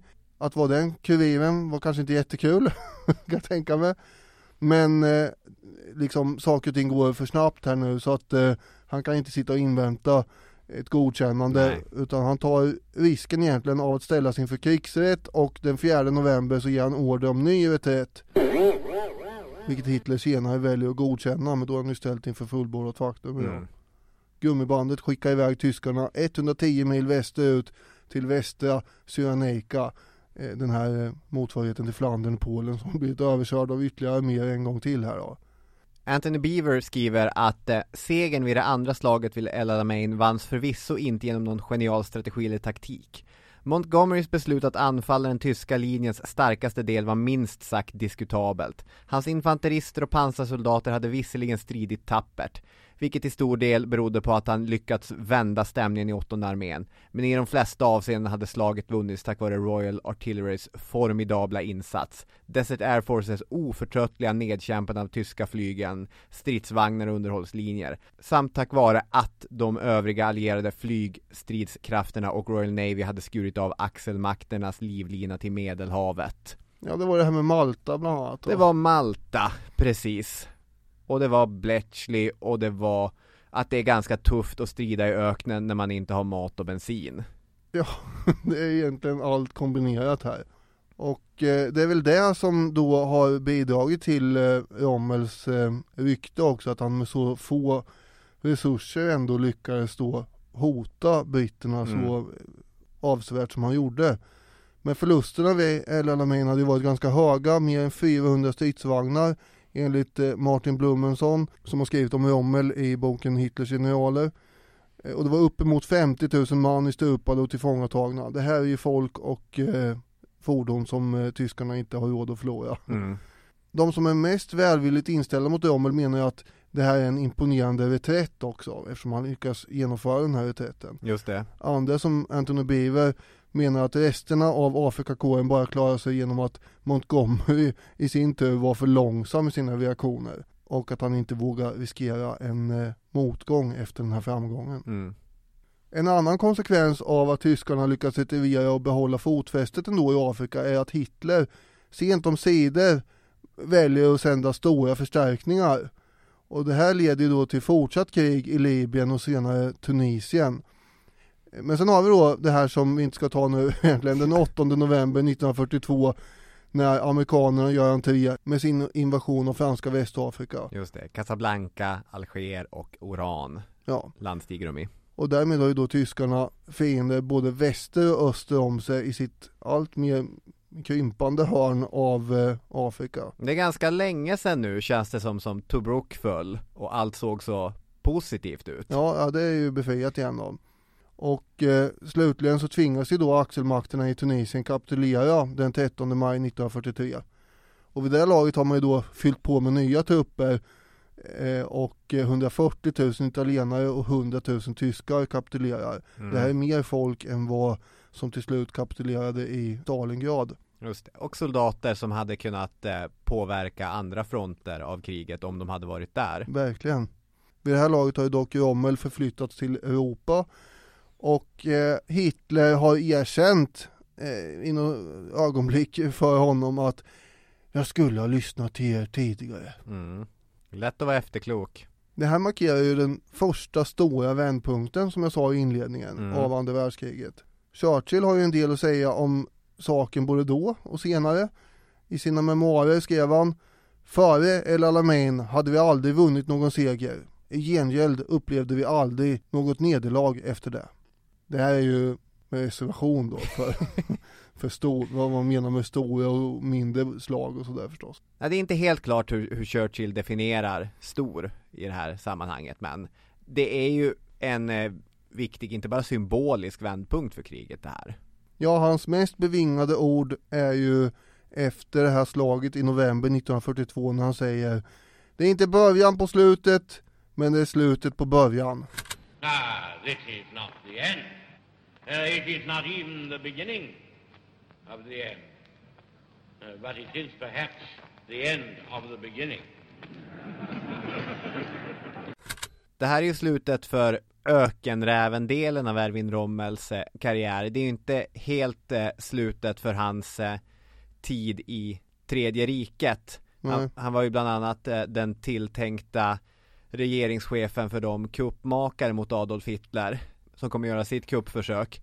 Även om man inte själv var med på kuppen. Allt sånt kommer vi säkert återvända till någon gång i framtiden. Det kommer vi säkert. Han var ju informerad om att det skulle bli en kupp men hade ju liksom inte eh, sagt eh, så mycket bu eller bä men han var ju införstådd med det och det räckte för att Hitler skulle tycka att det här var för jävligt och man krävde att Rommel skulle ta livet av sig. Just det. Då är vi framme i 1944 och innan det har vi slagits vid Normandie och en massa grejer.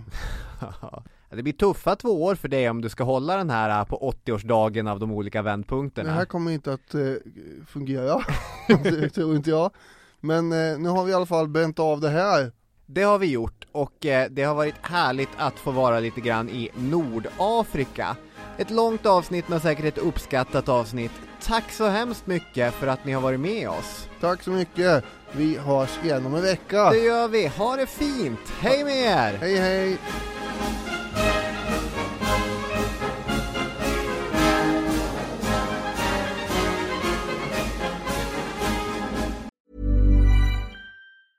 Small details are big surfaces. Tight corners are odd shapes. Flat, rounded, textured, or tall. Whatever your next project, there's a spray paint pattern that's just right. Because Rust new Custom Spray 5 and 1 gives you control with five different spray patterns. So you can tackle nooks, crannies, edges, and curves without worrying about drips, runs, uneven coverage, or anything else. Custom Spray 5 and 1.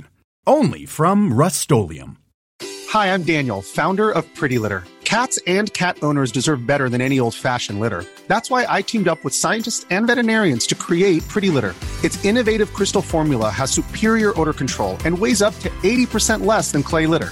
Pretty Litter even monitors health by changing colors to help detect early signs of potential illness. It's the world's smartest kitty litter.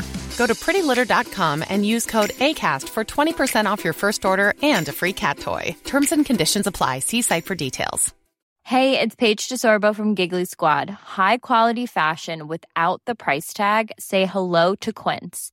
I'm snagging high end essentials like cozy cashmere sweaters, sleek leather jackets, fine jewelry, and so much more. With Quince being 50 to 80% less than similar brands.